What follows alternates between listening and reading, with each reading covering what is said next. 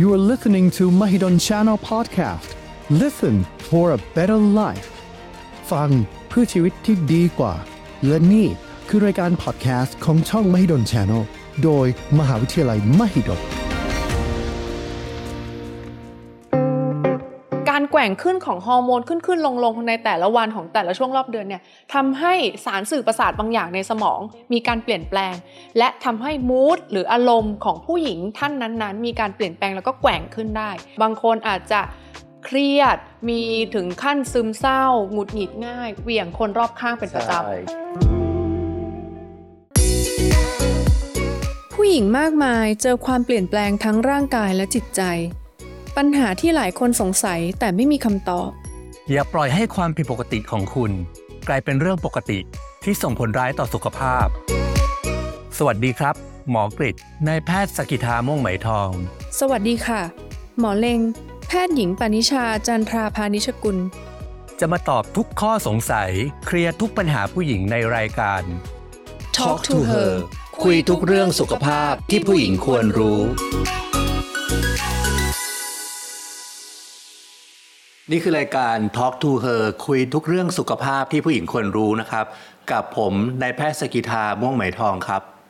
ค่ะ และดิฉันนะคะ แพทย์หญิงปณิชาจันทราพานิชกุลนะคะ หรือว่าเรียกว่าหมอเลงนะคะ ส่วนผมก็หมอกิจครับ ค่ะ บางทีเลงอาจจะเรียกพี่เขาว่าพิกกี้นะคะไม่ต้องตกใจนะคะพิกกี้นะคะครับเราสองคนเนี่ยเป็นหมอที่เกี่ยวข้องกับสุขภาพผู้หญิง ผู้หญิงลึกๆเลยใช่ไหมคะใช่ค่ะหมออย่างอี้อย่างผมเนี่ยก็จะเป็น ผู้หญิงท้องนะครับ ก็คือเกี่ยวกับสูติสูติศาสตร์อ่าตั้งแต่ตั้งครรภ์แล้วก็การคลอดส่วนน้องเลงก็จะเกี่ยวกับนริเวศใช่ไหมค่ะครับก็เกี่ยวกับทางนารีเวชโดยเฉพาะเลยนะคะ ก็เรียกว่าเราดูแลตั้งแต่ ตั้งครรภ์จนถึงคลอดแล้วก็หลังจากนั้นยาวไป เพราะฉะนั้นปัญหาเรื่องเกี่ยวกับผู้หญิงผู้หญิงทั้งหลายแหละเนี่ยก็สามารถมาคุยกับพวกเราได้ มารับความใช่รู้ถึงปัญหาสุขภาพเกี่ยวกับผู้หญิงกับเราได้เลยครับสำหรับ topic ในวันนี้นะครับ คิดว่าเป็นปัญหาที่สาวๆส่วนใหญ่นะครับ ประสบปัญหานี้นะครับ มากบ้างน้อยบ้าง ก็อาจจะแตกต่างกันไปใช่นะครับค่ะไม่เพียงเฉพาะสาวๆอย่างเดียว ถูกต้องค่ะ คนรอบข้างด้วยแฟนเฟิร์นอะไรเอ่ยพ่อแม่ลูกเลิกเวลาเจอ คุณแม่ แฟนหรือว่าคนรอบข้างที่เป็นผู้หญิงด้านเป็นช่วงที่มีประจำเดือนแล้วเราไปทำให้เขาขัดใจหรือหงุดหงิดเนี่ยก็จะประสบประสบภัยกันครับก็เรียกว่าฮอร์โมนแกว่งใช่ค่ะช่วงฮอร์โมนแกว่งถูกต้องนะครับค่ะทีนี้เนี่ยทำไมถึงเกิดลักษณะแบบนี้นะครับอืมภาวะนี้เนี่ยเราเรียกว่าภาวะ PMS หรือกลุ่มอาการก่อนมีประจำเดือนนะครับ ชื่อเต็มๆของมันคือ premenstrual syndrome ถูกนะต้คอรังบค่ะทีนี้เนี่ยเอ่อ หลาย ๆ ท่านอาจจะสงสัยว่าอาการแบบนี้เนี่ยมันเกิดจากอะไรนะครับ อยากให้น้องเลงซึ่งเอ่อเป็นคุณหมอทางด้านนี้โดยตรงนะครับใช่ค่ะแล้วก็เป็นเป็นผู้ประสบภัยหรือว่าเป็น หรือว่าเป็นตัวภัยพิบัติเองเนี่ยไม่แน่ใจนะครับเอ๊ะฮะพี่เคยโดนหรือเปล่านะคะช่วยเล่าหน่อยครับว่า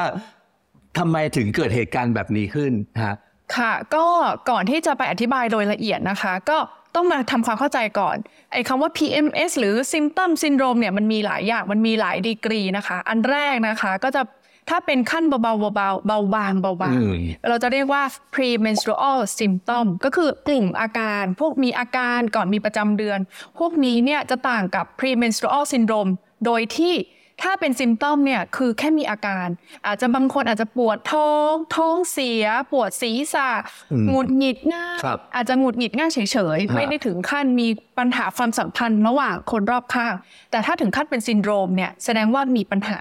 ส่งผลต่อคุณภาพชีวิตหรือ quality of life ครับอันนั้นเราก็จะจัดว่าเป็น PMS PMS เนาะทีนี้ในกลุ่มที่มีอาการเนี่ยซิมตอมเนี่ย เราจะเจอได้ถึง 70-80%ของผู้หญิงที่ประจำเดือนมาสม่ำเสมอออืมเนี่ยซึ่งบางคนก็คิดว่ามันก็เป็นเรื่องปกติ ใช่บางก็ใครๆเขาก็เป็นการใช่ก็อ่คิดว่าเอ้ยผู้หญิงทั่วไป ท้องเสียอยู่แล้วก่อนมีประจำเดือนอ่าฮะปวดหัวหงุดหงิดอยู่แล้วอืมแต่ถ้าทำให้เกิดปัญหากับชีวิตนะคะ ปัญหากับชีวิต quality of life แย่ลงเนี่ยมันไม่ใช่เรื่องปกตินะคะครับเราอย่าปล่อยให้เรื่องผิดปกติ กลายเป็นเรื่องปกติของชีวิตอืมประจำวันเราย้ำนะคะครับ เพราะว่าจริง ๆ แล้วเนี่ยกลุ่มอาการนี้เนี่ยส่งผลกระทบต่อคุณภาพชีวิตนะครับของคุณผู้หญิงเนี่ย เยอะมาก ใช่ค่ะฮะบางคนนะคะถึงขั้นต้องไปพบจิตแพทย์ บางคนเนี่ยถูกแฟนบอกเลิก บอกเลิกแฟนทุก ๆ เดือน หลาย ๆ คนอาจจะหัวเราะนะคะ เพราะว่าเจออย่างนี้ทุกเดือนถูกไหมคะเวลาแฟนจะเมนมาทีนึงโดนบอกเลิกทุกเดือนเลย ช่วงหลังก็เริ่มชินแล้วแล้วก็พอบอกเลิกก็อืมโอเคเสือกว่าให้มันผ่านไปคือดีกันหนังเมนหมดครับทีนี้นะครับเราก็จะมาคุยกันว่า เอ๊ะทำไมมันถึงเกิดเหตุการณ์แบบนี้ขึ้น ค่ะรับหลาย ๆ คนที่ฟังอยู่นะคะ ตั้งใจฟังเลยนะคะ ถ้าท่านเป็นผู้ชายนะคะ จะได้เข้าใจผู้หญิงมากขึ้นอืมเนาะก็เป็นเพราะว่าผู้หญิงอะค่ะ ในแต่ละวันของแต่ละช่วงรอบเดือนเนี่ยฮอร์โมนจะไม่เท่ากัน มันจะมีการขึ้นลงของฮอร์โมนบางตัว อย่างช่วงต้นเดือนเนี่ยฮอร์โมนทุกอย่างมันจะ drop หมดเลย ต้นเดือนนี่หมายถึงต้นของช่วงการมีประจำเดือนอืมเออเดี๋ยวคนนึกว่าทุกวันที่หนึ่งผู้หญิงจะฮอร์โมน drop ไม่ใช่นะคะ ตามหวยออกอะไรเงี้ยไม่ใช่ ก็คือช่วงวันแรก ๆ ของการมีประจำเดือนฮอร์โมนจะน้อยลงจะน้อยลงแล้วหลังจากนั้นจะค่อย ๆ เพิ่มขึ้นอืมแล้วก็จะไปสูง peak ตอนช่วงกลางเดือน และหลังจากกลางรอบเดือนรอบประจำเดือนไปเนี่ยก็จะมีฮอร์โมนบางตัวขึ้นมา ฮอร์โมนตัวนั้นเราเรียกว่าโปรเจสเตอโรนอืมนะคะ การแกว่งขึ้นของฮอร์โมนขึ้นขึ้นลงลงในแต่ละวันของแต่ละช่วงรอบเดือนเนี่ยทำให้สารสื่อประสาทบางอย่างในสมอง มีการเปลี่ยนแปลง และทำให้ mood หรืออารมณ์ของผู้หญิงท่านนั้นๆ มีการเปลี่ยนแปลงแล้วก็แกว่งขึ้นได้ สารบางตัวบางท่านอาจจะเคยได้ยินนะคะ เช่นซีโรโทนิน serotonin ใช่ใช่ ตัวเนี้ยเนี่ยมีผลต่ออารมณ์ค่อนข้างเยอะเหมือนกันครับบางคนอาจจะ เครียดมีอืมถึงขั้นซึมเศร้าหงุดหงิดง่ายเหวี่ยงคนรอบข้างเป็นประใช่จำนอกจากอารมณ์แล้วก็เอ่อยังมีเรื่องของการนอนบางคนก็นอนไม่หลับด้วย เพราะว่าใช่เซโรโทนินเนี่ยมันก็จะเป็นสารสื่อประสาทเนาะที่ควบคุมเรื่องของการนอนหลับการนอนหลับใช่ฮะบางคนก็จะมีอาการมากหรือน้อยแตกต่างกันไป แต่ว่าส่วนใหญ่ PMS เนี่ยจะเกิดช่วงใกล้ ๆ รอบเดือนถูกไหมครับ ก็หลักๆนะคะ เวลา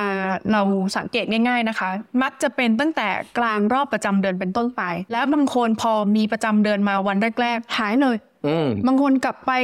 เปลี่ยนเปลี่ยนเป็นคนละคนใช่ค่ะถอดออกมาอ้าวฉันประจำเดือนมาแล้วชีวิตสดใสบางคนผู้หญิงอืมบางคนจะเป็นอย่างนี้จริง ๆ ลองสังเกตดูนะคะ ว่าวิเมนฉันมาปุ๊บภายในวันสองวันแรกอาการหายดีเลย นี่แหละค่ะ มีโอกาสท่านมีโอกาสที่จะเป็นโรคพวกกลุ่ม PMS PMS แล้วก็พบกันใหม่เดือนหน้า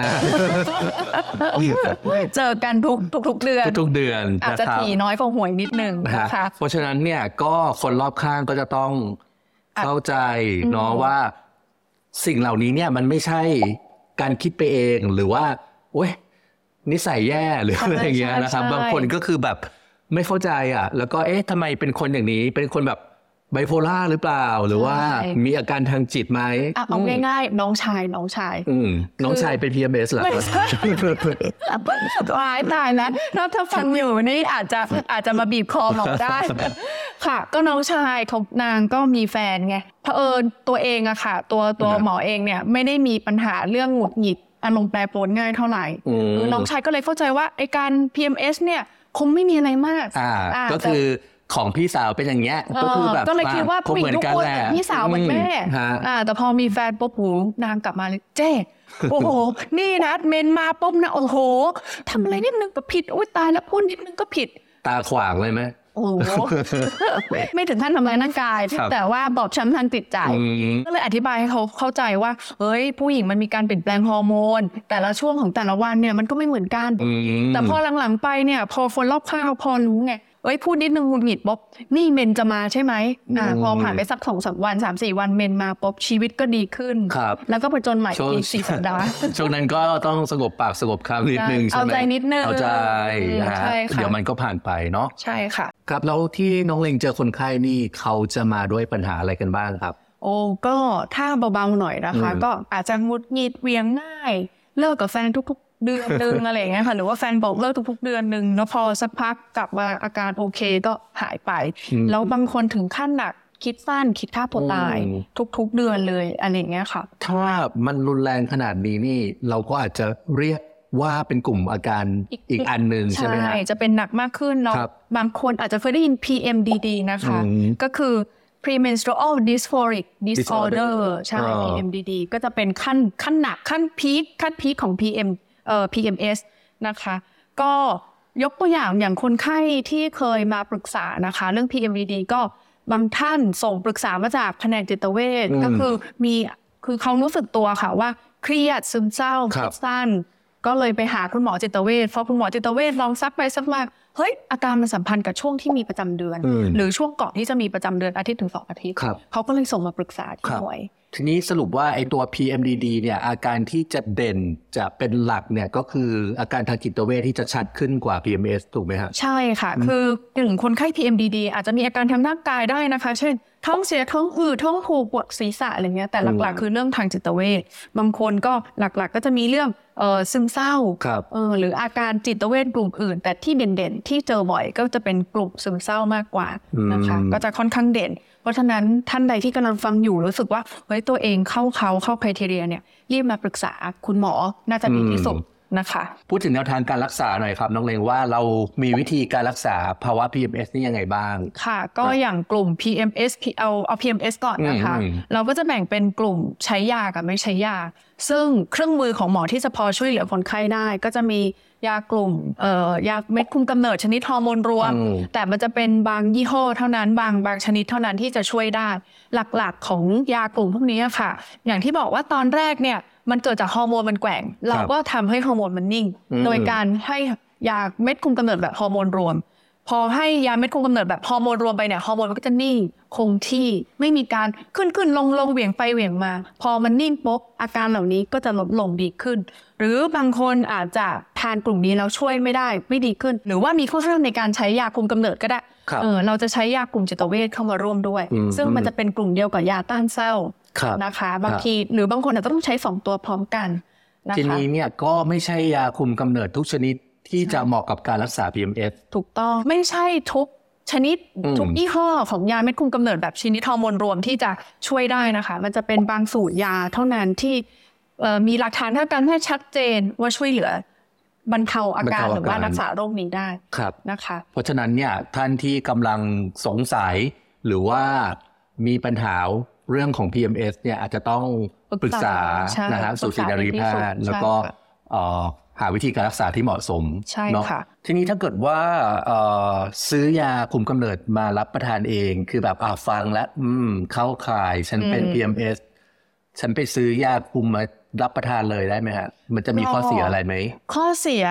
ก็เขาเรียกว่าความหวาดเสียวดีกว่าอย่าเอาอืมสุขภาพเราไปแขวนบนเส้นได้ครับอที่น่ากลัวคืออะคุณหมอทุกคนน่ะก่อนจะจ่ายยาอะไรเขาจะถามก่อนว่าหนึ่งคุณมีข้อบ่งชี้ถูกต้องหรือเปล่า สองคุณมีข้อห้ามไหมครับเช่น บางคนมีโรคประจำตัวบางอย่างห้ามกินยาคุม แล้วอืมด้านไปซื้อยาคุมมากิน อาจจะทำให้สุขภาพในร่างกาย หรือว่าโรคประจำตัวบางอย่างมันพุ่งพ่านขึ้นมาอ่าและอาจจะทำให้สุขภาพคุณหรือว่าอันตรายถึงชีวิต ดังนั้นมิควรค่ะมิควรไม่ควรซื้อกินเองนะคะอืมยกเว้นบางกรณีเช่น ไปเจอคุณหมอแล้วคุณหมอบอกว่าวันหลังซื้อยี่ห้อนี้ยี่ห้อนี้ได้นะอะอันนั้นค่อยว่ากันโอเคครับแต่อย่าลืมพบแพทย์ก่อน ระยะเวลาที่เราจะต้อง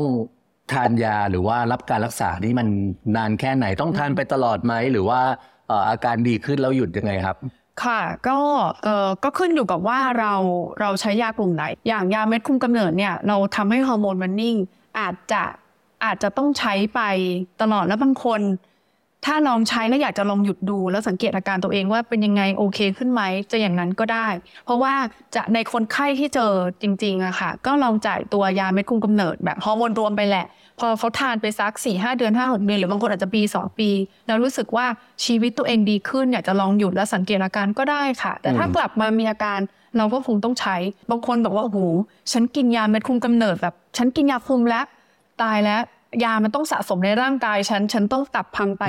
ไม่ต้องกลัวนะคะครับคือถ้าท่านสุขภาพแข็งแรง แล้วก็คุณอยู่ภายใต้การดูแลของแพทย์ตลอดเนี่ย ไม่ต้องกังวลว่ามันจะไปสะสมเนาะจะตับพังไตพังเพราะว่าหลาย ๆ คนทานยาหลายปีก็เริ่มกังวลใช่นะใช่ว่าจะมีผลหรือเปล่าเออบางคนอืมกินแล้วบอกโอ้โหกินยาคุมแล้วมีลูกยากใช่ค่ะ ยาคุมกินแล้วต้องมีลูกยากนะคะเพราะมันถ้าคือกินยาแล้วคุมีมลูกกำเนิดถ้ากินแล้วมีลูกได้แล้วมีปัญหาแล้วใช่ค่ะครับนั้นไม่งั้นไม่เรียกว่ายาคุมนะครัคะบอีกกลุ่มหนึ่งก็เป็นยากลุ่มจิตเวชครับซึ่งยากลุ่มจิตเวชเนี่ยเราสามารถใช้ได้สองรูปแบบ รูปแบบแรกคือเรากินเฉพาะของช่วงรอบเดือนเอออบางคนเอ่อส่วนตัวที่จ่ายให้คนไข้นะคะ ก็จะเริ่มจ่ายตั้งแต่ประมาณวันที่ 15 ของรอบเดือน ยาวจนถึงพอประจำเดือนมาวันสองวันแรก เราก็จะให้หยุดกิน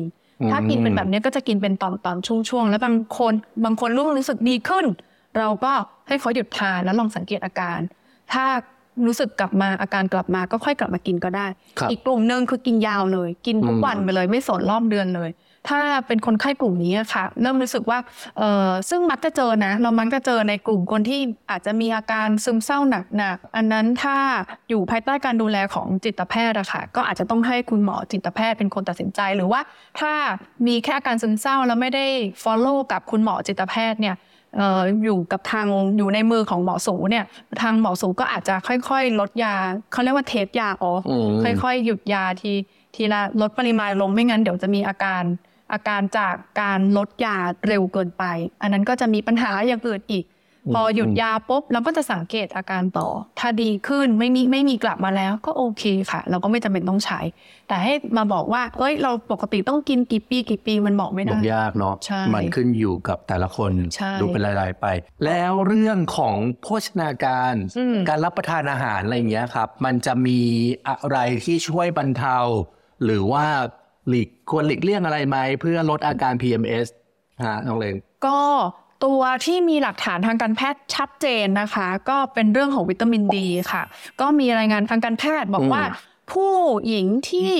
มีระดับวิตามินดีด็อกเนี่ยดีด็อกนะคะ ต่ำหรือว่าขาดวิตามินดีเนี่ยสัมพันธ์กับอาการพวก PMS PMDD เยอะ ดังนั้นก็ถ้าเราตรวจ ในคนไข้กลุ่มนี้นะคะแล้วว่าดูเข้าเกณฑ์ PMS PMDD และตรวจเจอว่าครับมีระดับระดับวิตามินดีที่ต่ำเราก็จะให้วิตามินดีเสริมเข้าไปด้วยนะคะอืมส่วนอย่างอื่นบางคนอาจจะไปเซิร์ชพวกใน Google หรือว่าในพันทิปเจอว่าสูบบุหรี่ลดน้ำหนักอะไรอย่างเงี้ยค่ะ ซึ่งเรื่องบุหรี่เนี่ยมันไม่ค่อยชัดเจนแต่ทั้งนี้ทั้งนั้นไม่มีหมอคนไหนครับบอกว่าก็แน่นอนอยู่แล้วเออนะครับเรื่องของการดูแลสุขภาพเนาะ ออกกำลังกาย พักผ่อนให้เพียงพอ หลีกเลี่ยงการสูบบุหรี่ควบคุมงดน้ำหนักให้อยู่ในเกณฑ์ที่ปกติฮะแล้วก็หลีกเลี่ยงชากาแฟถ้าเป็นไปได้อะไรเงี้ยใช่มันก็ค่ะจะช่วยได้เนาะใช่ค่ะแต่บางคนบอกว่าเอ๊ะทานกาแฟจะช่วยเรื่องของ PMS ช่วยไหมไม่ช่วยไม่ไม่ไม่ไม่มีคือมันไม่มีมีผลบางกามัรนมีศึกษาบางคนบอกว่าคาเฟอีนทำให้เป็นมากขึ้นอะไรอย่างเงี้ยค่ะอืมเออเพราะว่าเออบางคนกินคาเฟอีนไปกระตุ้นการปวดศีรษะมากขึ้น ก็อ๋อก็ อันนี้พิจารณาเป็นรายๆ เพราะว่าไม่มีหลักฐานทางการแพทย์ที่ยืนยันชัดเจนนะคะ ใช้คำว่าชัดเจน เพราะว่าบาง paper อาจจะพิสูจน์ออกมา แล้วบอกว่าสัมพันธ์บางอันอาจจะไม่สัมพันธ์เพราะฉะนั้นอันนี้เราก็เลยไม่สามารถฟันธงให้ให้คุณผู้ฟังทุกคนฟังครับทราบได้ฮะอันนี้ะคะข้อมูลยังไม่เพียงพอนะใช่ครับ